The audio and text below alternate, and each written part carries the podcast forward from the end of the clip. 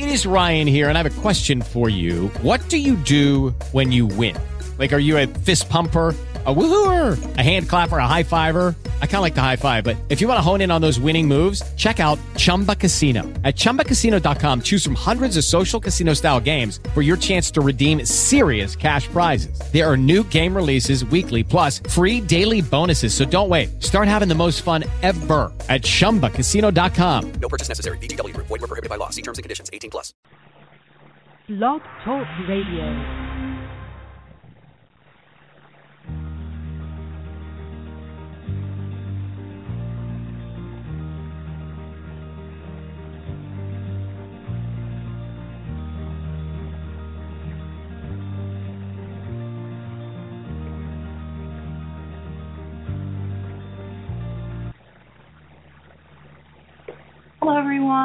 I'm back. I'm here with my audio blog about my journey with my mother through hospice and assisted living. And uh, it's been it's been a few days since I've been on. Things have, you know, it's the Fourth of July holiday. I guess as a caregiver, if you can, you should take a break. It isn't that you stop thinking about what's happening, but you kind of take you take a break. You take I, I think I took a mental break from worrying every second, but or thinking about it. Am I doing the right thing? Am I am I uh, should I be there with you know, just all the thoughts that caregivers have? Is she getting you know is, the, is my mother getting everything she needs? So today, yesterday it started, and today I woke up and I could feel that anxiety starting from my feet and moving up. Uh, I called this morning to find out how she was doing. I called the office, you know, the facility, and talked to Ted, the floor manager, for who my mother adores. Uh, and he said, well, she hasn't changed, but she is sleeping more and eating less and going to bathroom less. Which to me are all signs that the process continues, which I knew uh, you know, you have a moment when things are on a steady plane for a while. Well, maybe this is going to go on for a long time. Maybe she'll outlive you know, six months of hospice. But you know, call when when I talk to people, I realize that you know, it's actually not going to happen. Uh, so then, right after that, I got a call from Tina, her you know care person, and Tina said she's just even sleeping more. Um, she can be roused, but she doesn't want to be roused my brother's coming is going to be there today and my brother is is not someone who can make decisions or he doesn't have the capacity to make decisions. He gets very panicked very quickly and so i but they had a very close relationship. She actually they used to talk every day and when she had the stroke that didn't happen. That's been hard on him. But he'll be there, and then I go in a few days, and you know, today, like this is what happens. You're hoping, I'm hoping that she'll make it till Saturday. I have to be at peace that if she doesn't, you know, or Tina, someone will call me if if something, you know, if she starts to really be in the absolute last stages of dying, and there are sometimes there are very specific signs. Um, for instance, you know, the thing her body starts to shut down and so the blood doesn't you know the really the feet start to the extremities start to get this sort of bluish tinge because the oxygen and the blood isn't getting circulating there as much or at all. And the breathing can change. So you know i wait for those. I i'm hoping but i just you don't know when you're not there someone will actually call you and let you know because it can happen very fast so that's where we are right now in the process, and it's a difficult process. And I was thinking, oh, should I go? And you know, I was encouraged to wait to the to Saturday, and that's where I'm going. That's four days away. I'll see day to day now if I have to go. Uh, it's it's it's difficult, but you know, you go if you have to go. And you know, I think that there's a very there's a process, and what I'm going to do to get some more information. For me, it's all about information and filtering it as what I know, my experiences with people who are dying, and just intellectually and emotionally what I need to do. You know, I'm going to call the hospice doctor, and I'm going to ask her, okay, this is what's going on, what's happening. You know, and and from the hospice nurse, I always get the feedback, well her vitals are are are okay. Well, that doesn't mean anything because the vitals may be okay up until the last hour before somebody dies. You know, the blood pressure doesn't indicate unless you have a serious cardiac problem, which my mother doesn't have. Um, they can be, like I said, stable until the very, you know, last few hours of life. So I kind of like maybe we shouldn't even take the vitals because they're just a false information for you, and you seem to be put a lot of, you know, weight that death isn't imminent or coming because the vitals are fine. The vitals are fine, but the patient dies. That's kind of the way it is, and that's the way you have to think about it because it really death has its own rhythm, and it doesn't really care what your vitals are. When it wants to stop, it just, I think it just stops. You know, heart stops okay, the vitals are no longer good, you know, and um, so so I think you know things are prepared. That's what you have to deal with too, is when you see this coming as someone who's you know overall in charge, and you know I'm sort of I am in charge. I have to oversee not just my mother but my brother too. So my mother, you know, one of the hardest things I did was have to talk to the funeral home I think that's where, and I think I mentioned that, that's where my breath got caught. And I think just to let people know, you should get that taken care of. Know where your where your loved one's going to go at at death.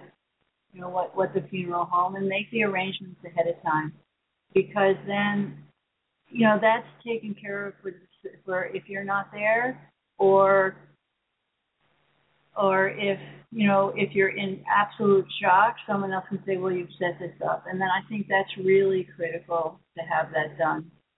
And but that i think is the hardest thing because you realize the finality of it. And and it, it it's still even when i talk about it i can feel that catch in my chest that that sense of of finality. And i think in the last realizing that it's really getting you know it, it's really getting close and i've been able to talk about it. But as it gets close, you you begin the memories kind of begin to flood into your brain. Um, you know, events that you haven't remembered, those moments, you know, with with your your loved one, those special moments, and not so special moments, but you know, the forgiveness or the love, you know, that there, you know, that the hard times or the the, the not so wonderful times kind of of go away or they, they, they melt a bit, let's put it that way. And there's less attention, and they all get mixed in this pot of love, which, you know, is neutral. And I think that's what's happened. But it's, you know, it's hard not to feel that brewing emotion. You know, today I had the moment where I thought about, well, you know, my mother is going to, you know, I'm not going to even, I'm, she's going to die soon. Her life is going to be over. And I think I, I stopped in my tracks and I said, oh. I mean, I know, I knew intellectually, but it sort of hit me that, you know, and it's been this process because of the stroke. It kind of began with that because she no longer was the same person, which I talked about. But I find myself, I still find myself. We used to talk a couple times a week on the phone, and I still find myself, you know, not reaching for the phone, but thinking, oh, wouldn't it be nice to call her to have those conversations? And even though a lot of times we didn't say anything, but sometimes the consistency of it, you know, the years of it, the, you know, sometimes we would have long conversations. Sometimes I would get annoyed and say, okay, I'm done. You know, I got to go now. But um, they were always there. So I think you know, it becomes difficult as you as a caregiver. So that's why it's important sometimes to take a mental break if you have to do it. Um, you know, my mother and I had a full life uh, together, and up and down, but we had it, and we we kept, you know, we we were mother and daughter, and and so so I know that was a good, you know, so I'm I'm I'm respecting that. I'm respecting our relationship.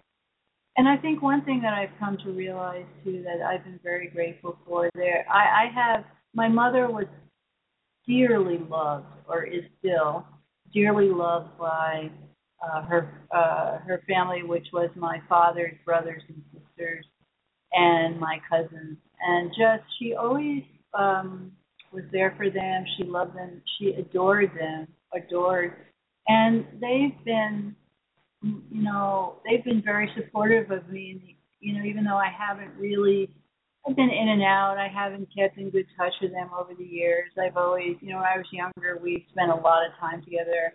But when I turned 18 and went on with my life and did, you know, I kind of didn't have a lot of communication for a long time. I kept up through my mother, but I didn't see people. But, you know, my then and they've been there for me. That I can feel their pain and suffering and so I've been really lucky in that I've had a supportive, you know, a supportive family. Um, my, you know, I just want to, you know, my Uncle Dick and my Aunt Jeanette and Aunt Carolyn and Uncle Bill. They've, you know, I can call them anytime, and it's like I just talked to them yesterday, and that's really been great. And all my friends who have been there, and and and just lovingly allowing me to be you know, sometimes crazy, sometimes super anxious and hyper, and just being steady rocks, and that's been a great help. And so I encourage people who to to read, you know, to let your friends reach out to you. You don't always have to be appreciative at the time, which I think sometimes I haven't been. But you know, there your family and friends are always going to be there. And you know, my cousins have supported. I love my mother dearly, um, and they write to me. And I think these blogs have helped them to keep up with her. Um, and you know, it's really important that I communicate as best I can and let them know. So, so it's very important to to find ways to be set for your own support during this process. And I'm feeling a little sad today, I imagine. I don't know why. I think because I really it really hit me that we're really we're really heading towards the finish line now. We are you know, we've been doing this marathon and it's it's imminent. Imminent in that not tomorrow, but you know, she's she's begun her journey whatever that journey is, as I said before, we have no point of reference as to what that is or how that works. Um, we can look at this outside symptoms like I said, sleeping and not eating, and you know, sort of letting our body take take command. Um, and her wish is that she just go. So I'm not, you know, we're not giving her feeding to, we're not keeping her alive, but you know, the end, the finish line is, or the end, and we just nobody knows when that can be. You know, we have all these symptoms, but people can hang on for a while. But my mother's actually been doing this now for two, for a good three weeks. She's been sleeping more, and now it's more than. I mean, sleeping is most of her day, and so it's the signs are there and I think people are trying to put a good face on a facility, but I think it's actually hard for them because my mother, my mother is very loved, is very loved by everyone, and it's it's difficult. It's difficult for the residents, and it's difficult for friends. She had a lot of friends, friends who live on her floor now, and it's it's difficult for everyone. So I look forward to going there and seeing with my own eyes. I, I, I think she'll probably hold on, and if she doesn't, I'll, I'll have you know, I've said my goodbyes to her. Uh, so I'm good with what happens. I'll be sad either way, whether I'm there or whether I'm not. Um, the good news is my brother will be there, and so a family member will be there with me. Okay, so everyone, thank you for listening. I certainly appreciate that you listen and that you. I hope this is helping you, and please enjoy your day.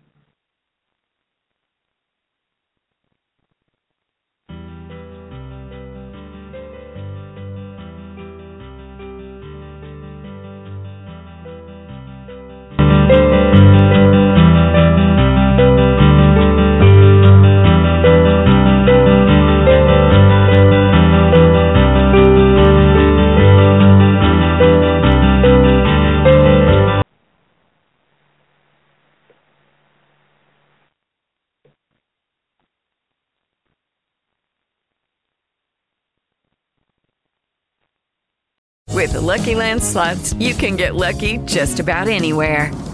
This is your captain speaking. Uh, we've got clear runway and the weather's fine, but we're just going to circle up here a while and uh, get lucky. No, no, nothing like that. It's just these cash prizes add up quick. So I suggest you sit back, keep your tray table upright, and start getting lucky. Play for free at LuckyLandSlots.com. Are you feeling lucky? No purchase necessary. Void where prohibited by law. 18 plus terms and conditions apply. See website for details.